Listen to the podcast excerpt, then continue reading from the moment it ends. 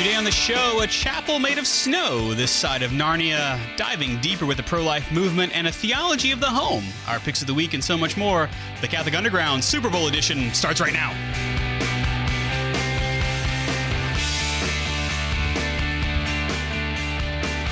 Sorry, I should say football sport event dish event. I Yeah. don't. I don't know. That's The one right. that no one cares about? I'm gonna be fined by the NFL, aren't I? Uh, anyway, You wouldn't to- be the first person. Yeah. Oh, Yeah, too it's soon. time for it's time for the CU Weekly. We're the podcast that tries to cut through the noise. it's difficult sometimes of the digital continent and bring you the topics that matter. It's episode number 386. I am Father Chris Decker. Joining me this week, we've got Kathleen Lee. She is the executive director of the Women's New Life Center here in Baton Rouge. That I am. yes, Kathleen, welcome. Thanks. Good to be here. That's right. Olivia Galino is the Associate Director of Youth and Young Adult Ministry for the Diocese of Baton Rouge. She joins us as well. It's true. I'm here. We Hello. won't mention the uh, the experimental king cake that we may have been privy to prior to the show. I'm. I'm pretty.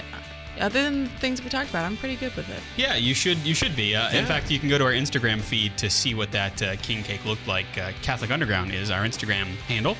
Let's go up to the uh, the Jeff Star One near Earth orbit satellite and to Jeff Blackwell himself. He's the technical director of the CU. He's the commandant of that very self same satellite. Hey, Jeff. Thank you, Father Christopher Decker, and welcome to my step and repeat here. That's right, exactly. It's totally real, everyone. It's not just a picture of the Earth. That's right. Uh, and uh, Ed Ball is our video director in the uh, in the, the ball pit, the video cave Yes, he is. where Ed lives. So if you're listening to us on the radio, we do have glorious radio vision. Uh, If you go over to facebook.com slash Catholic Underground, you can watch us every week. And you know, I'm having a bit of a think, uh, um, my friends. Because okay, so we, we aren't able to uh, to broadcast simultaneously on Facebook and another service. So like we can't simulcast on YouTube. Yeah. Uh, it's because of Facebook's um, algorithm. They, they don't allow. It's a violation of their terms of service. They don't want to play well with others. They don't. Uh, Let's Got it. just call it what it is. So, so I was thinking what might be cool is if, and Ed doesn't know about this yet. What might be cool is if we gave you a control room feed on on YouTube, Hmm. and then you could swap over to uh, to Facebook for the live feed. That's kind of cool. So it's just a thought. I, I don't I don't know if Ed wants to weigh in on it at all, but he's he's he's huffing and puffing. No, don't he's- do it, Ed. He's gonna he's going to blow the video cave down. We don't want to do that. Yeah. So just just a thought, you know. Good. All right. Let's do it. So or we could do a Kathleen cam, you know? I mean, I'm, yeah. I offer my I offer these services to you. And all Yes. you folks on radio and on podcasts are going, I don't care. Just get to the show. Could you please Yes. start the program? Thank so, you. So um, in Louisiana, we don't know uh, South Louisiana. We don't really know what snow is. In fact, there was the threat. There, there was the uh, the remote thought of the possibility of the threat of something that looked like maybe snow.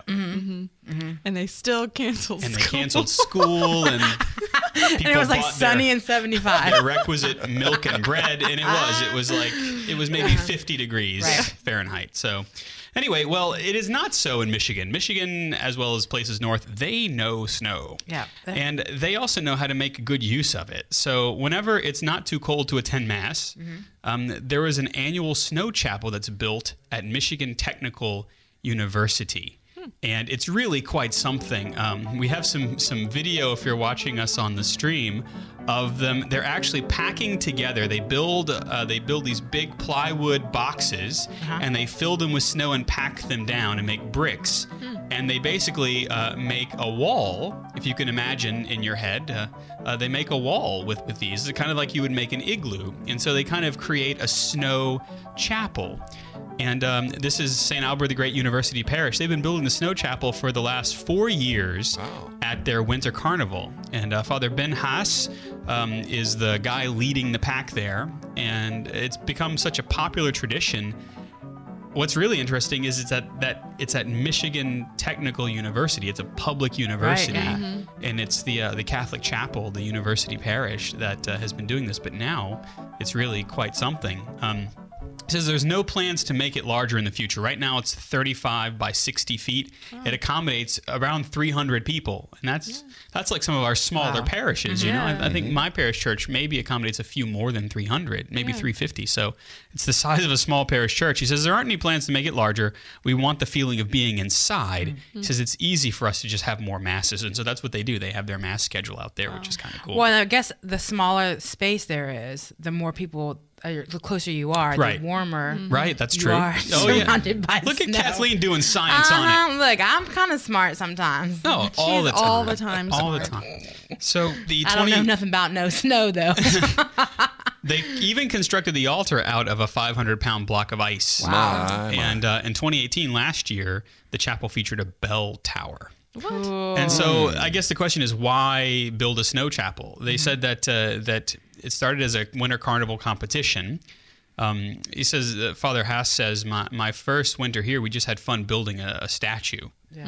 And that was in 2013. The second winter, we did a scale model of St. Peter's. Wow. And, and the, the statue, there's snow place like Rome, uh, got the students excited about what they could accomplish. And so they began thinking bigger and bigger and bigger. And I suppose you could say the idea snowballed from there. Oh my. Wow. Yeah. There Uh, it is. So yeah, so so if you happen to be near Houghton, Michigan next week, masses will be held in the Snow Chapel on February 9th and 10th. The highlight being a candlelight liturgy, candlelight mass for uh, at 10 p.m. Friday. And that'll be the last mass. That's right, because candles- What's really cool is if, if you if you look on the internet, we'll put in the show notes uh, the the pictures, but they actually have little alcoves where they have candles. Yeah, I saw little like Yeah, it's niches. really kinda neat. Yeah. Mm-hmm.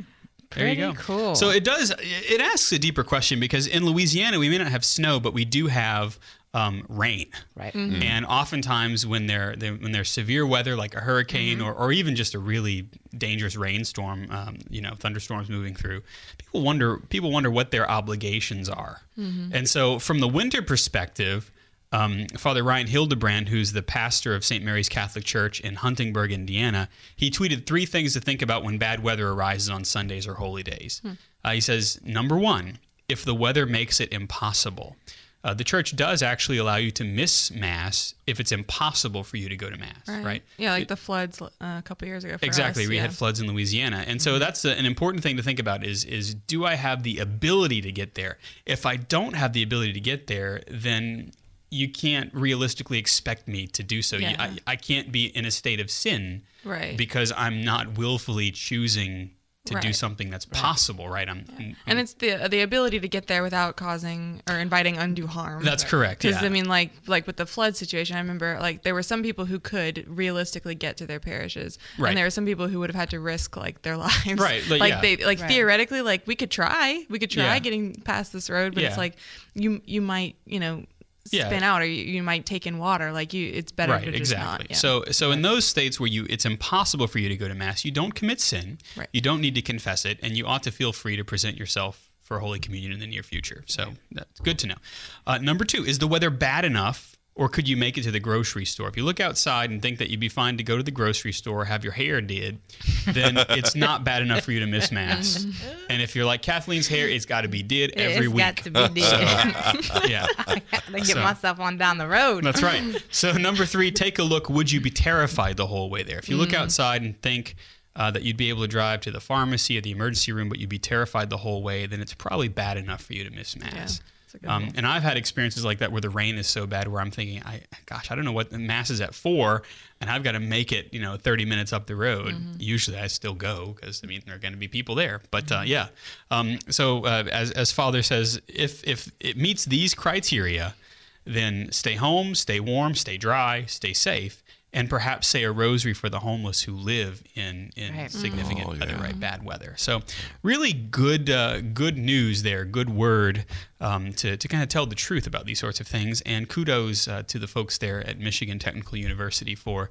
Uh, a work of evangelization. Right. That's really what it is. It's a work of evangelization. It's bringing people to the church. The church just happens to be made of big blocks of ice, which I think is cool. Yeah. That's really awesome. So uh, we, we thought that what we would do, normally we spend a good 15 minutes on, on the top topic, but, uh, you know, let's uh, just remind you, if that's not, a, not bad with you, Jeff, there, uh, that, that we are the Catholic Underground.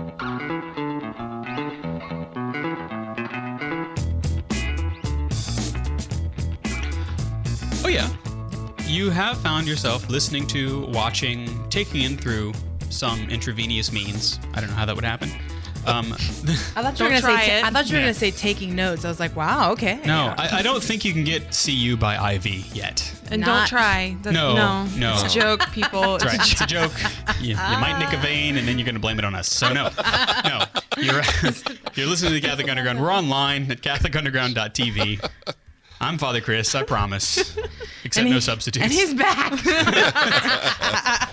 yeah, Making uh, jokes that we have to put disclaimers on. that's true. Indeed. Welcome to my life. I disclaim everything, even in my rectory with my cat. Like, oh, by the way, that's yeah. Don't write that down. call me Father Risk Management. Uh, Kathleen Lee is here. Yes, I am. Uh, Jeff Blackwell's up on the Jeff Star one. Yippee. Olivia Galino is in studio, and Ed is switching as the video. Yes. Yeah. So um, yeah, our picks of the week are coming up, but we thought that we would talk a little bit about um, the pro-life movement. Yes. Because I mean. There's a lot going on here, and it's it's no coincidence that all of all of the the things that have been happening lately uh, in various legislatures across our United States seems to be very very close to uh, a little thing that we call the March for Life. Right. And I don't think it has anything to do with beginning of the year and pushing these things through. No, no. I, I think it's because uh, there there is a media event that the media doesn't cover. Right. Right. Yeah. I don't know what the number. Do you know what the number was by chance of the March for Life in Washington? The early estimations were like something like six hundred and fifty thousand. Wow. Um, I would say any. It was it was huge this year. Yeah. Mm-hmm. It um, felt that big. Yeah, when you watch the time lapse video, that's kind of where there's no real official number. Mm-hmm. Um, conservative, you know, guesstima- guesstimations Just the machines. mhm, are always around three hundred thousand. If you listen to the news, there were a couple dozen people out Right. there. Exactly. Yeah. That's right. like three guys and a chicken with Yeah. a banner. Right. Yeah. pretty much. But it's interesting because you know the March for Life, the National March for Life, is such a huge event. Yeah. Um, you know, and and I've this was my tenth year going, um, and and every year I've watched people and myself included learn how to be a member of the pro-life movement. Yeah.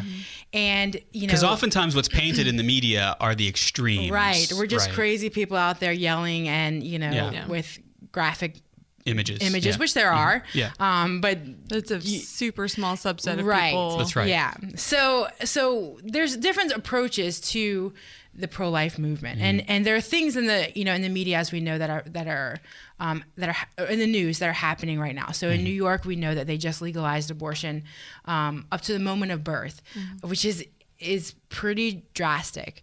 Um, and and all that comes with that, you know, just some some things, some you know allowances. So um, it doesn't have to be a, a, a physician Yeah. to perform an abortion.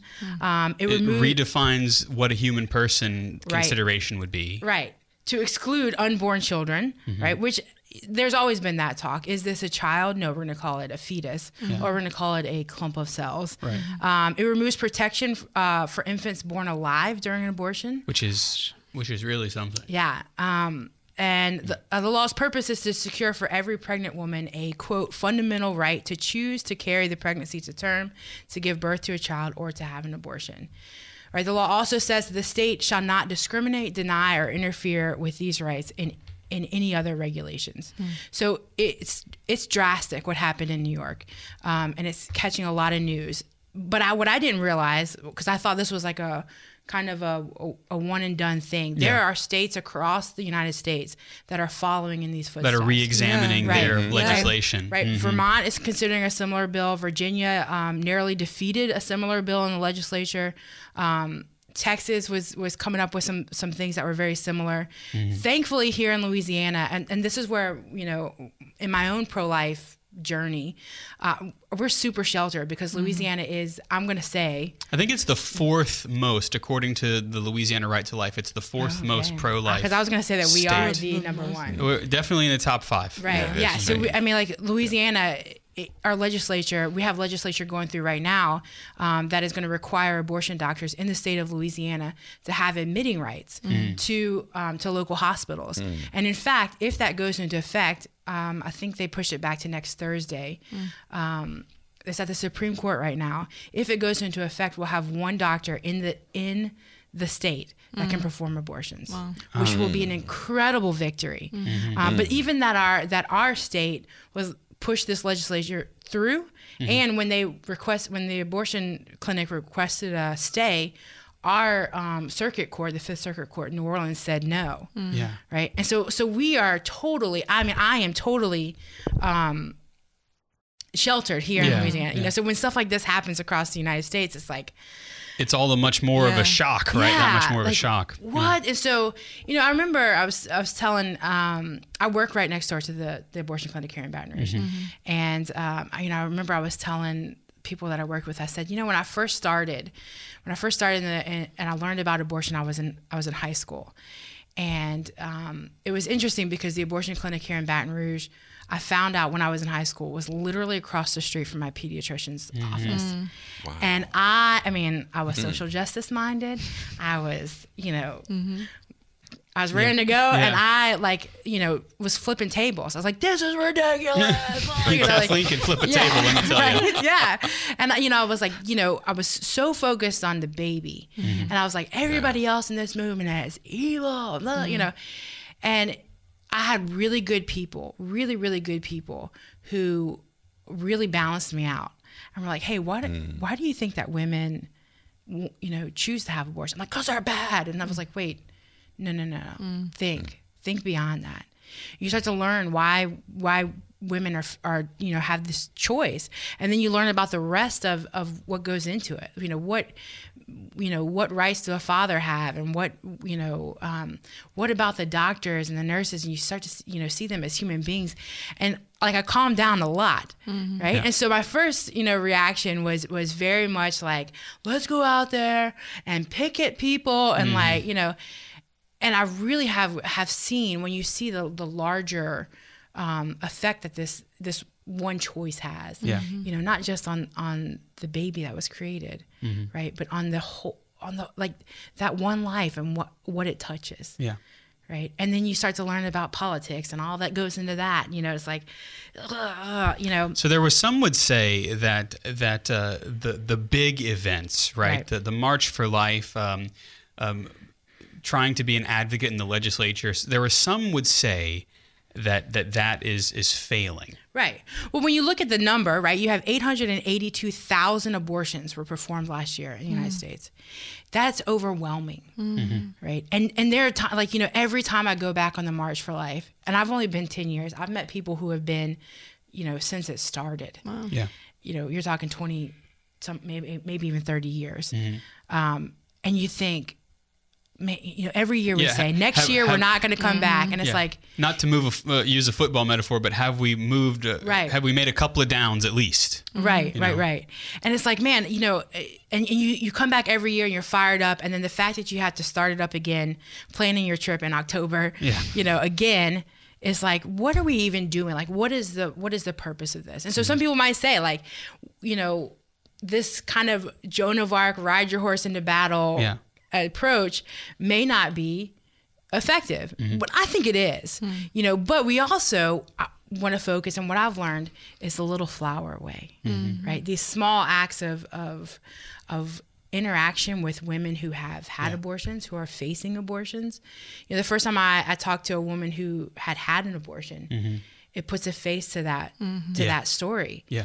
And it's no longer somebody that I can stand on the outside of you know of and yell at, Yeah. but somebody that you know you Needs see, tenderness. right? You see the pain, and you see the you know, and and you know where I work, we offer um, ultrasounds and and counseling and uh, pregnancy tests for women um, as an alternative to what's going on you know right next door, and um, just like the idea of being face to face with those women. We're not like, you know, it's not on the march. There's not a million people around. It's one on one.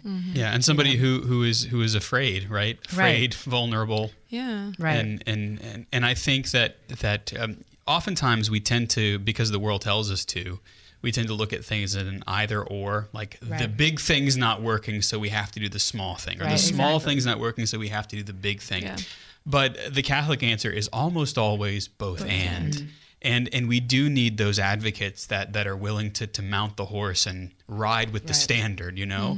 Um, and over 650000 as an estimate uh, of you have done that whenever you go to washington d.c Right. and probably the thousand or so that showed out just in, in baton rouge in our Yeah. capital city for the louisiana life march. And then the probably thousand or so that showed up at all these other parts of the state to, to do that those are important because they're that is a public witness Right.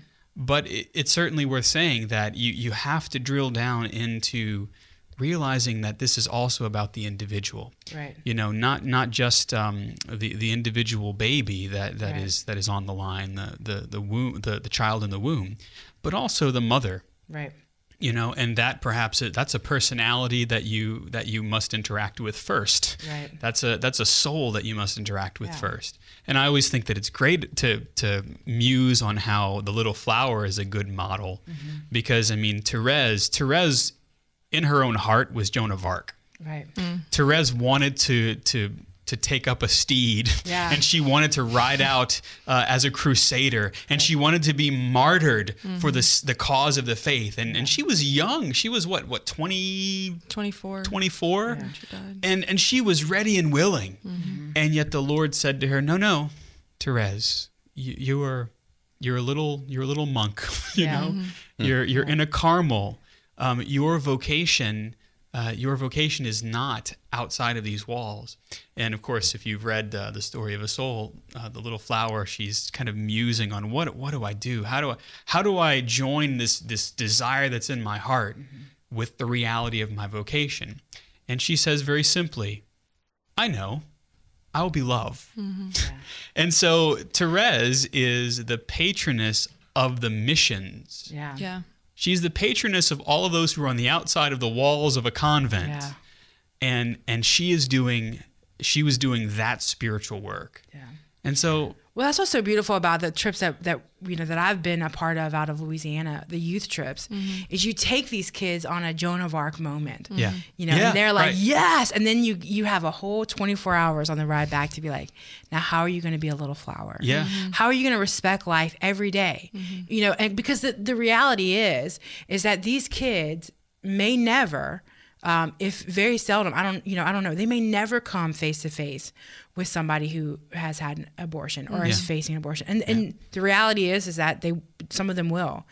But what do you do in the meantime? Right. You know, what do you do in the meantime to respect life, to to you know stand up for life when it's not a baby in the womb? Yeah. You You know, just to and- and- promote a culture of life. right Yeah. and all that that translates to it's not just about this you know one of the most beautiful things that um that we say at at my job is we say it's not our loss and it's not our victory. Mm-hmm. It's the lord's. Right. right? But but i can't wait. I can't wait to be faced with you know someone comes up to me and says i'm considering an abortion. Oh i know what to do mm-hmm. right? It's that kid in the lunchroom who has nobody to sit with them. Yeah. Yeah. or you know that woman at work who is always like she walks away and people are always talking about her. Mm-hmm. Mm-hmm. That's what the culture of life is Yeah. right? And this is where that little flower moment comes in. It's in the everyday small things. Yep. You know we're the majority of us are not going to be up on the stage at the national rally you know firing up a crowd of a couple thousand people Yeah. you know that would be awesome but what are we called to do in our everyday life Yeah. which i think is one of the most beautiful things i've ever seen about you know the trips that i've been involved with especially with the young people learning how to make life choices, right? Right. Mm-hmm. And, and choices that are oriented towards life and things that are life giving. You know, Right. for some reason this morning, um, I was thinking about my my ninth grade year in high school. Now, Mm-hmm. obviously, I'm not a woman, so uh, you know, but uh, but. I remember sitting by myself because I didn't know anybody. I was at a new school and I didn't know anybody. And I was sitting in the square at lunch, you know, unwrapping my sandwich. I'd never taken my lunch to school. You know, that was something new. And I was there by myself. And across the square um, was was a kid, and, and he was sitting with a group of his friends. And uh, he looked over at me. He saw that I was by myself, and he went, and he like patted the oh. the the ch- you know the the bit of brick or what the wall next to him. And that was my lunch spot for you know the rest of the time I was in high school, mm, and that was a that began a group of friends that you know we don't all talk very much together, but that was a pro-life Yeah. Yeah. moment, you know? And I mm-hmm. think we we sometimes we try to to always try to kind of pigeonhole of, of what pro-life Right. means. Mm-hmm. Mm-hmm. But but those interactions, uh, person to person, are the things that then begin to open up into these crisis situations Yeah. where you have someone that says, uh, I've, I've, I don't know what to do in this situation. Right. But to be able to call somebody over and say, okay, let's let's Yeah. let's be human together about Yeah. this, you know. Yeah. Which, by the way, thanks, Kurt, for uh, for letting me come over. You know. you. But that's the thing is it gives a name and a face to a person, Mm-hmm. and that person may be struggling. Right. And these I mean and if you're like me, these these large, you know, occurrences like things that are going on in New York and across the country can be very um, disheartening and very overwhelming. Yeah. And you know, you want to you want to go out there and get on your horse and take up your sword. Um, and great if that's what you're called to do. But if it's overwhelming to you, I encourage you to to look for the little flower Yeah. way. Look for the little way, right? And as Mother Teresa says, do small things with great love, and that's what it's all about in your everyday to build up that culture. It's you know like just every day to look for moments where you can answer God's call in your life to to build a culture of life and of love. That's right. And and you can be a, a, a mode for the good, the true, and the beautiful to become active in somebody else's life. And that's really that's really what um, the work of a, of a Christian is about is supposed to be, recognizing my desire for what is good, true, and beautiful, and then accessing it. Right, going to mass, uh, going to the sacraments. Uh, painting, taking up photography, doing something beautiful mm-hmm. with my life, but it's also in the interactions where someone else is looking for that which is good and that which is beautiful. And to realize that I can be an instrument of that too, mm-hmm. you know. So, so very, very good stuff. And you can see why we wanted to give a little bit more oh, time yeah. to uh, to this topic because there are all sorts of tendrils to it, mm-hmm. and uh, and it's one of those things that really does need to be spoken about in a positive manner, Right. and not just within kind of a political football manner, right? Because Right. these mm-hmm. things become, I say it in my homilies a lot, this becomes a political football, and so we forget that it's a moral issue 1st And even before it's a moral issue, it's an issue of the heart and an issue of the soul. Therefore, it becomes a moral issue. Mm-hmm. And if so- you're looking for something to do, Yeah. pray for our pray for our lawmakers. Mm-hmm. Yeah. And it may be very hard because you're a little hurt and maybe angry, mm-hmm. uh, but it's one of the most important things that we can do is pray for the conversion of their hearts. Yep, that's right, exactly. And uh, and we start with uh, Lord, change my heart first, and uh, help me to pray for those whose hearts need to be changed as well. Because we always assume, I always assume that my heart's the one that needs to change first, Yeah. right? And then we pray for everyone else. So uh, stick with us. On the other side of the break, there's going to be a little bit more about the theology of the hearth and the home. You're watching the Catholic Underground and listening to.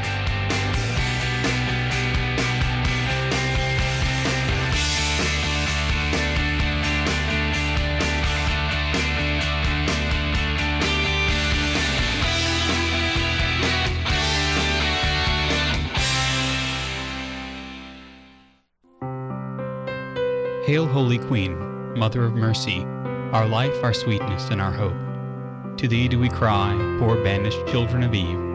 To thee do we send up our sighs, mourning and weeping in this valley of tears. Turn then, most gracious Advocate, thine eyes of mercy towards us, and after this our exile, show unto us the blessed fruit of thy womb, Jesus. O clement, O loving, O sweet Virgin Mary.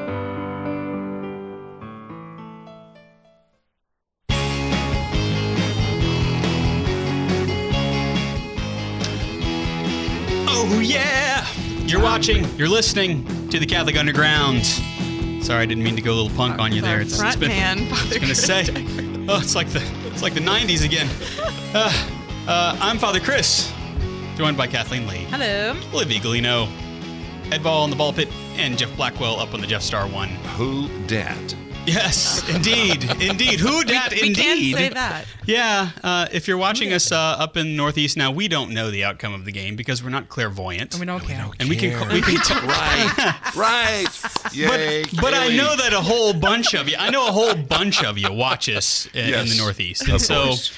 We're rooting for whoever you're rooting for because, yeah, you know. Patriots. Why not? We're Yeah, just why here to have a good time though today. Yeah. I'm still rooting for the Although- Saints. Yeah, we're, Although, we're although I'll tell you, Saints. from a, from a graphic design perspective, the Rams have an excellent helmet design. I love that classic design. I think you might be the only person on in the country who's We're thinking longer about that friends. right oh, the now. graphic design is awesome. We're no longer Okay, maybe it's Yeah. just not me. No, I mean, it doesn't beat a fleur de lis. I'm just saying because I mean, True. that has other. But Amen. But but as graphic designs, like if I were to pick a, a winner, just Based on just on graphic design, yeah. Well, I, I kind of like Okay. the flying Elvis. Oh, But, oh, is know, that what the pat yeah, looks like to you? You think? Yeah, well, uh, that uh, Patriot, yeah, with Yeah, the with red, the- white, and blue. with the banner-y They call it the flying Elvis. So. Is that what they call it? Yeah. No really? That's the nickname. Sure. Oh, All I hear is blah blah blah. I feel like- should be in the Super Bowl. I feel like I've learned something. Not that I'm bitter or anything. Moving on. Yeah. Boy, we just made this a non-evergreen episode, oh, you're right. but that's all right. That's okay. Well, the issue is not going away. the world will No, remember. that's, that's true. My goodness, all of a sudden we're Never forget. the 17th century. All of a sudden. All right. Well, do you hear the people sing? Because I do. All right. So, um, uh, kind of dovetailing a little bit on on the, the notion of creating a pro-life movement. And uh, again, it's not just an issue about abortion. It's not just an issue of, of elder care and things like that. But creating a theology of the home is really what begins to build that pro-life situation, huh? And uh, and so we thought we'd talk a little bit about the theology of the home, and most specifically, how it affects the father, how it affects the man, mm-hmm. because we we tend to think of a family. Oftentimes, I, I don't know this, this. Maybe I'm different, but normally when I think of the family, the first person I think of is the mother Yeah. and the Yeah. child. Mm-hmm. Yeah. Like the Yeah. first ones to go off the boat in the Titanic because we need to get them to safety mm-hmm. first, women and children. Yeah. But there's a there's often a silent man. If you're Saint Joseph, you are silent, right? Right, yeah. But but a theology of home can help to make a man a hero. Yeah. Well, and I wonder too about like if if our tendency to go towards thinking about the mom and the child is not because we have kind of a matriarchal society still down or like a culture still in Louisiana, but that's just an aside. Anyway. Maybe. Um, but no, I, I think that you're right. Um, and I think that, you know, you can go back to Genesis to see why, you know, if we, if we want to start with a theology of home, we first have to look at like, okay, who is, who is the head of that home? Um, in, in the holiest and most servile way, who is the head of that home? Um, and it's actually interesting because I, I wrote my uh, undergraduate thesis on uh, the philosophy of home. Did you Um, really? yeah, like a phenomenological perspective of home. So I was like Well, really now. jazzed to. I think Jim's a prophet. I don't know, um, but I was really jazzed to. You hear to that, Jim? this. You're a prophet. He profits. To, I, I don't know. We like you. We love you, Jim. Um, anyway, I was gonna try, but I'm not Father Chris. That's okay. It's, it's all right. Um, but no. Um, so the the author of this particular kind of musing on, on what a theology of home um, isn't really is, is the focus that she takes um, on it. She starts with just a glimpse of two husbands and fathers. Um, and she says that you know for the first one, um, the the um, the wife is writing that you know we were in the throes of babies and toddlers, pregnancies, postpartums, so just chaos kind of. Um, and she said that my husband would often walk through the door after work with groceries, pour me wine, and hold the baby in one arm while he made dinner with the other. I remember some days being too exhausted to reciprocate with much except an ardent feeling and expression of gratitude to him for him that image of him still stands in my mind as the image of heroic manliness. And then the other one is similar. Um, you know, another good husband and father um, that the author knows once said that when he arrives home, he says to himself, "It's showtime." yeah. You know, like- rather than I'll be in the man cave. Right, yeah, Yeah. because this is like I, I love that phrase, like it's showtime, because like Yeah. this is really what I'm. That's right. This I is the exist for. dadding moment. This is the Yeah. husbanding moment. Yeah. Yeah, this is what I exist for. Oh, that's awesome. Yeah. Mm-hmm. Because I say that to myself before I process in for mass or something. I don't know if I say it's showtime because you know, but but but effectively like there's a little there's a there's. I never prance. I only sashay. Um, yeah, but but I, I think something similar in my mind, like o- okay, Lord, now is now is your moment. Mm-hmm. Right, now is the moment. Yeah. Like a steeling of the mind for what's exactly. about to come. That's yeah. right. Actually, I say it Introibo ad Altare Dei. Okay, that's well, what I there, say. that's Yeah. of course what he says. AKA. I, I will go into the altar of God, God, right? Yeah, yeah. mhm. Uh-huh. Or- Qui laetificat juven- juventutem meum, to the God who gives joy to my youth. That's the other. That's the other part of it. Keep going. Sorry. Beautiful. Sorry. I digress. No, it's not a digression. I love it. Um, but no, and actually, uh, like just as a little personal aside, I remember my mom telling me something about my own dad when, um, when we were, uh, you know, all kids and t- babies and toddlers. Um, she she said that my dad would come home from work and ask for a diaper, like who needs a diaper changed, who needs a bath. Mm-hmm. Oh, yeah. Like she said that he would come home and he would ask like, okay, like give Calling me give babies. me something, yeah. Calling all babies. And I don't know that just like that image. I don't remember it obviously, Mm-hmm. but that image always stu- just stuck with me. That like he came home looking for like like that particular kind of job to do with Yeah. that recognition that like this is really my job. What Mm-hmm. It's I do showtime, during the day. Yeah, it's showtime. Um, and so really like what all these stories hopefully um, represent is that there's a proper ordering of work and home that translates into these small acts of love um, that echo through the family. And what's interesting is I was actually giving a retreat a couple days ago to um, some high school senior girls, but we were talking about like like I, at one point we are talking about complementarity between men and women, and for the the male side of things we were talking about adam and basically like his order of creation the order in which he experiences creation is first like things like the stuff of earth Yeah. and then work because he's given that commandment to like cultivate that priestly right. command to to guard and to keep I am Um, Earth. I work Earth. yeah. And then when Eve is created, Uh-huh. he's given the the other, you know, the other person. And it's that order of things that goes Huh. like things, work and and other. Um, but it's the other that he's working towards because in, like she's the she's the suitable helper, she's the means for his salvation. And so those other things are ordered towards her. That's fascinating. ordered towards her as family. Right. So the means to the end of, of manhood, if you will, Yeah. is arriving at woman. Yeah. And all these other things are, in a sense, kind of symbols of the good that is to be ultimately achieved Mm-hmm. in the good of the other that is my wife. Right. Wowzer. Yeah. Oh. And when you invert that order because of sin, um, when that order is inverted, um, let's say that you know you put things as like your ultimate goal, and you are willing to to use Mm-hmm. Yeah. work and the other, the Then you uh, go woman, through. you go through them to get to those things. Ah. Let's say like you you really are concerned with making a lot of money, whatever it is, Mm-hmm. or maybe work is the end. A lot of people will do this nowadays too, where like work is kind of they're they're they're married to their job, Mm-hmm. and so they'll sacrifice other things, and including people, um, sometimes even the people that they that they love, the people that they're married to, for the sake of that what they've placed as like the higher good. Right. Huh. But the original order, you know, in the beginning it was not so. The original order is that that everything is to be done for the sake of the family, which is the the fundamental cell of society. Um, Wow, it's interesting too because there seems to be an overlay that that God's command to be fruitful and multiply uh, can't be fully realized unless that order is there. Mm-hmm. You know that that your your work that day comes to nothing if you're not ordered towards your family. Right, exactly. And it's I mean, and it's similar for Eve. You know, you have to think about Eve is created and her first um foray into creation, her first experience of creation is is man, is another person. So she's that's I mean, why you could say that she's fundamentally relational. Women are very relational and we think in terms of those relationships. Yeah. Whereas men don't necessarily. They think more in are are capable of more abstraction. Women think um, more often in concrete, which is not to say that either one is not capable of the other. But Right. you know, let's just stick with the topic at hand. Um, but but what's interesting is like her first her lens of, of viewing creation is Adam.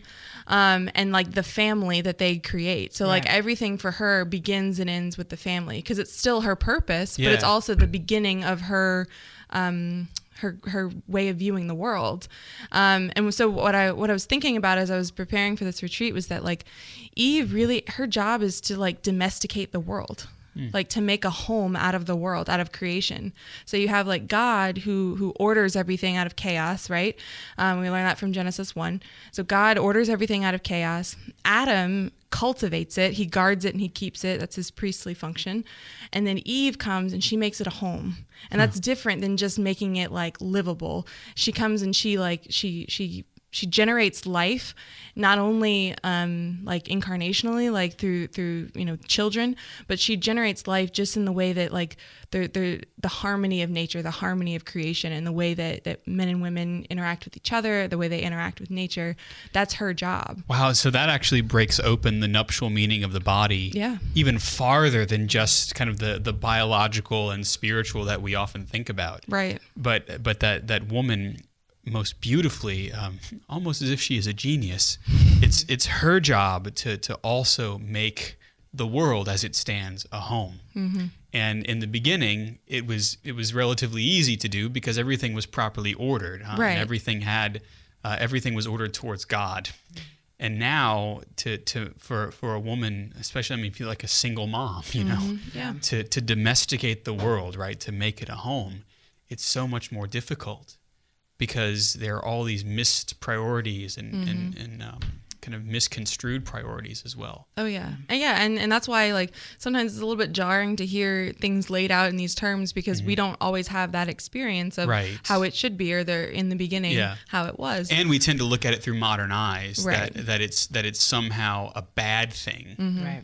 For for a woman to exercise her feminine genius oh yeah, by making a house a home. Right. yes, You know, yes. or an office a home too. You know. Well, I mean, yeah, that's yeah. exactly true because women are never called to stop being women. Exactly. They're called to bring the feminine into the workplace, which means that yeah, that you should be domesticating. We as women should be domesticating every sphere of our life, Mm-hmm. and that that includes not just like physical places, but it includes relationships. So are we are we making are we allowing ourselves to be home for people? Yeah. And that's what um like not to get too far afield, but you know Edith Stein she talks about um, woman uh, being fashioned as a shelter in which other souls may unfold, and I'm just fascinated by that idea of shelter. And I talked about this with the girls on the retreat too, like.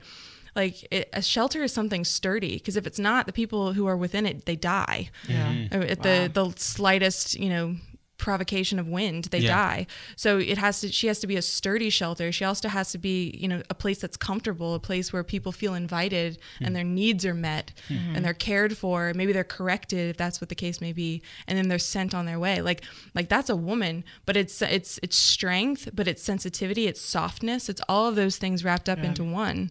Uh, Yeah, you know, I, I I struggled with that for a while because I'm I'm not an emotional, touchy feely person.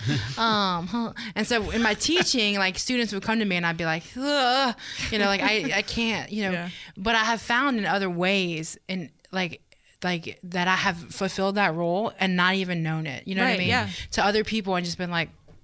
Oh, and when Yeah. you like as a woman, and I'm, I'm sure you know as men, when you fulfill that role, you Yeah. know, that, that men do, like you feel, and it's like Uh-huh. star for the day. Like Yeah. I feel so good and so mm-hmm. like fulfilled and myself. You right? know? Yeah. And I think you get it is because it's it's part of your ontos. It's part of how you were made. Yeah. Yeah. Yeah. And you do like e- whether you realize that you are acting, you know, ma- in your masculinity or your femininity authentically, whether you realize that you're doing it or not, you still have that kind of feeling of satisfaction. Yeah. And you might not know why, except for the fact that like creation is on your side and right. things are well Yeah. ordered and That's in right. I have lived according to my purpose for being. Right. Yeah. And so there's there's it comes from that like existential place, even if it's not cognitive. Right. Um, but yeah, but then we also on the flip side, we know when things are, or we hopefully should know when things aren't right. Right. Um, and we can sense that even if we can't put a name to it. Um, and so that's what the author of this uh, article is really kind of breaking open. Like when we when we want to say that work or other things have priority over home. Um, that does damage for men and women and it's not to say that, that work isn't important because it is it's it's it's a fundamental instruction given to to adam given to eve um, is to cultivate the land Right. that's a that's a particular job and and like i've been saying like it's a function of adam's um, baptismal priesthood Right. or his, And- his and natural priesthood He was given the great. Well, he he, he had all grace Right, to do it. Right. yeah. And now uh, the the mandate doesn't change. Mm-hmm. We're still called to be co-creators, right? Co-cultivators with God. But we we then have to avail ourselves of the grace, certainly Right. Mm-hmm. through baptism, but then con- constantly, right? Yes, yeah. And it's whenever we don't avail ourselves of grace or we fall out of grace. This is, by the way, why why the church is such a, a defender of marriage, of the Yes, sacrament of marriage, um, because whenever we fall away from those occasions of grace, all these things have no choice but to become disordered Mm-hmm. because they're not aimed towards the ultimate end, which is God. Yeah. Mm-hmm. Yeah. And that's why, you know, again, like it's not that work isn't important and it's not that it's not uh, something that we shouldn't pursue or we shouldn't have career aspirations. Like absolutely No, not we because should. it's part Yeah. of personal flourishing. It's a part of the uh, who we are, but it's also That's not the eudaimonia, end. by the way, there, uh, Jeff and Kathleen. Eudaimonia. Eudaimonia. Oh. Aristotle. That's right. Yeah. Eudaimonia, which is human flourishing. Yes. I've never heard that. That's that your Greek word for the day. Thank you. I received that. You may go, Jeff. There you. Next time on the Catholic Underground, Nicomachean ethics. That's right. That's right. No, um, I'm so happy that work got brought up. Um, but yeah, like it, we have an, an ultimate end in mind, and work is like I was saying, one of those things that gets us to that end. Yeah. But if we invert the order, problems arise.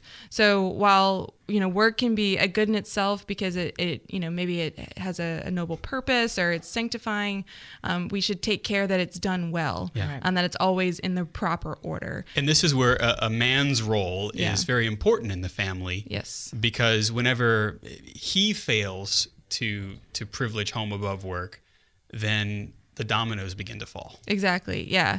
And when that happens, you see certain effects, you know. So first of all, let's say that in that situation, the the husband can grow to see his family as a burden because remember in that order of things, they're now kind of a hindrance to Yeah. his ultimate goal, which Bros is and work. brewskis, then my wife. Yes. Yeah.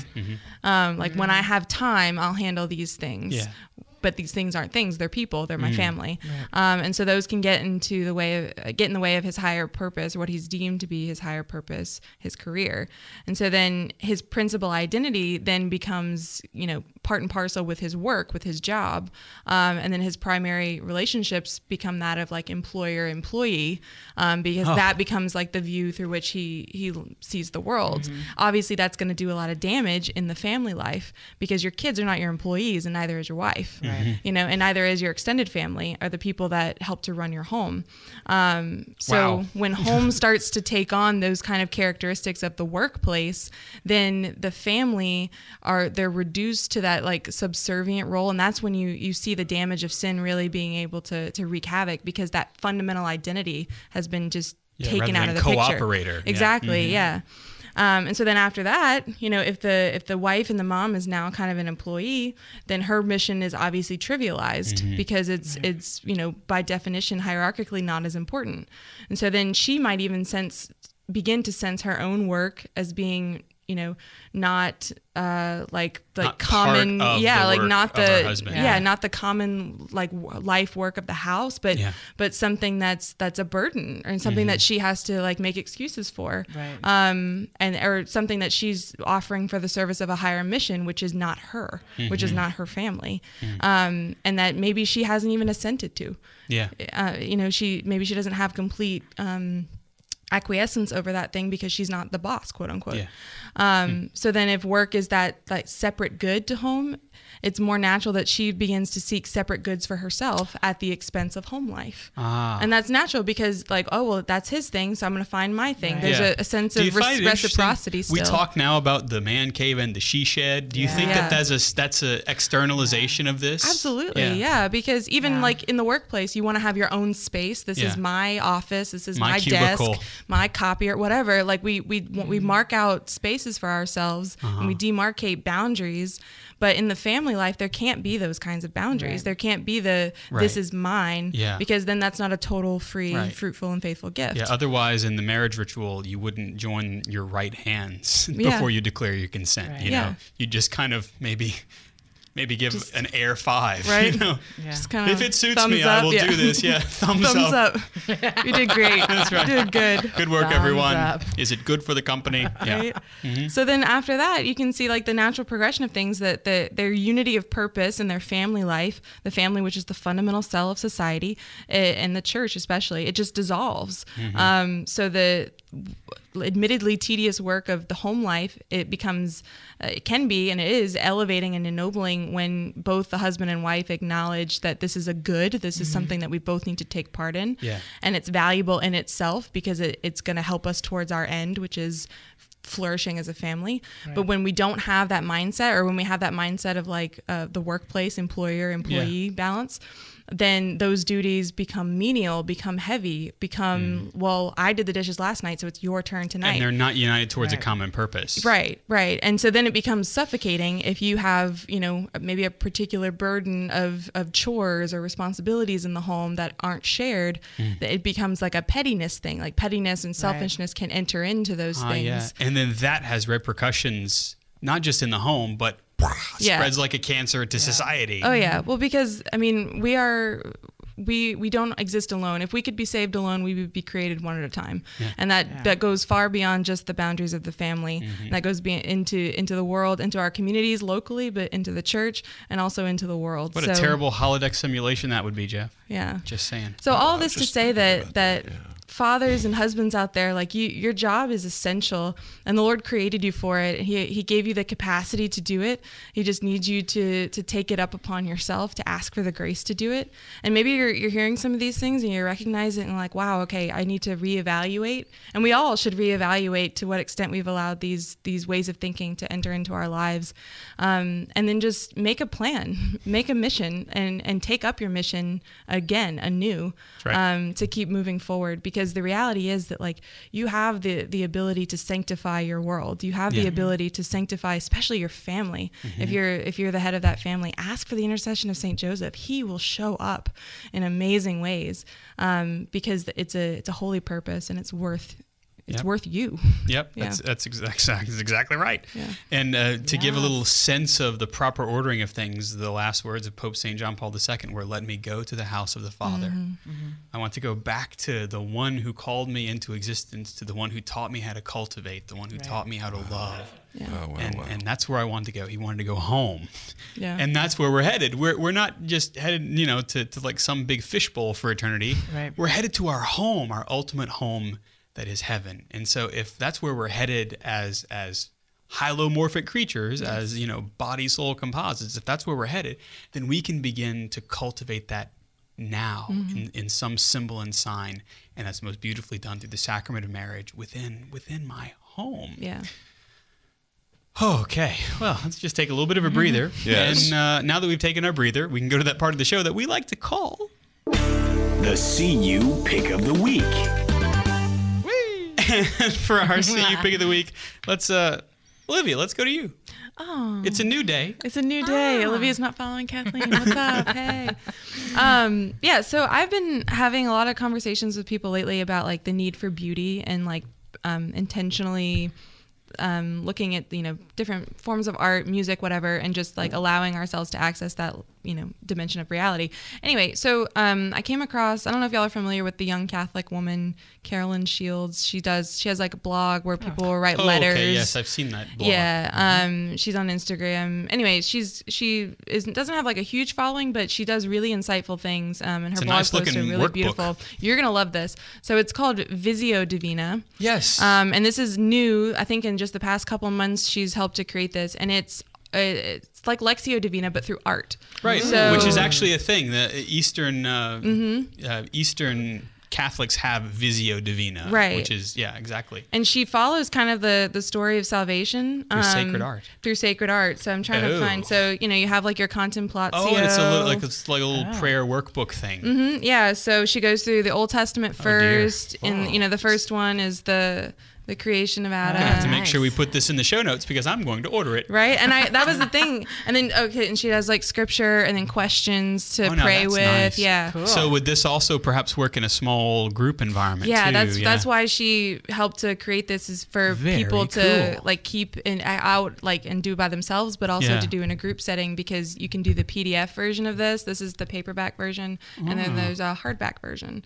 Um, so we'll put the link in the show notes. Um, I bought it for work so I could recommend more resources to people, but now I'm like I, I want to keep it for myself and do it with a, a group of people Yes. because this is you know Because it's just while beautiful. I like the idea of a book club or something like that, that to me, yeah.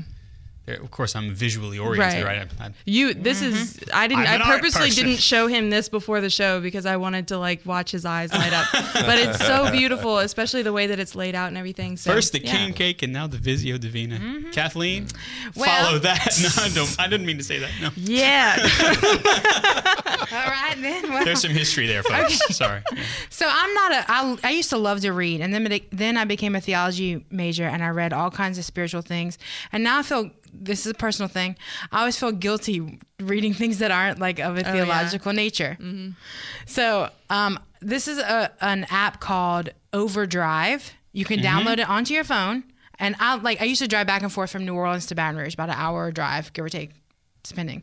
Um, and if you have a library card, I had to go get a library card, which was the funnest thing ever. I was nerding out, and the people at the counter were like, "Uh, ma'am, just sign the back of the card." And I was like, but anyway, if you have a library card, you go onto your app, boop beep boop beep, you turn it in, and then you log in, and you can check out audiobooks or ebooks for free. Come on. For free on your Overdrive app. And Using so like your library card. Yes, and so and it's really fun because if you get an audiobook, one person reads all of the voices and it's so fun, especially if it's like a, a large cast. So I'm reading right now, I'm reading the Poldark series. And it's British and there's a lots of different like one guy does like 70, you know, I love that voices. show. It's Wow. awesome. Do you So no, know Jim Dale does the Harry Potter series, and he said that he did like 360 separate voices. Oh my god. And so, So he'd fun. record himself doing each of the voices, so he'd know what they sounded like. Oh, whenever my. yeah. That's crazy. so good. So good. Overdrive. Overdrive. Jeff, your pick of the week. Mine is called Voice Meter Banana. Oh, well. It has nothing to do with uh, fruit, but uh, Voicemeeter and spelled uh, like meat, M E E T E R. Oh, like uh, it's a software-based audio mixer, and it's donationware. Yep. Uh, which means you pay what you think it's worth to you. All right. Yeah. But it has three mic inputs, a line input, and a source input like Skype. Utilizing, you can either have external sound cards or internal sound cards, and uh, uh, it, uh, it is packed with features. Uh, so in the show notes, we have uh, the the manual if you want to download and check it out first, and Mm-hmm. then also the download link if you want to try it out.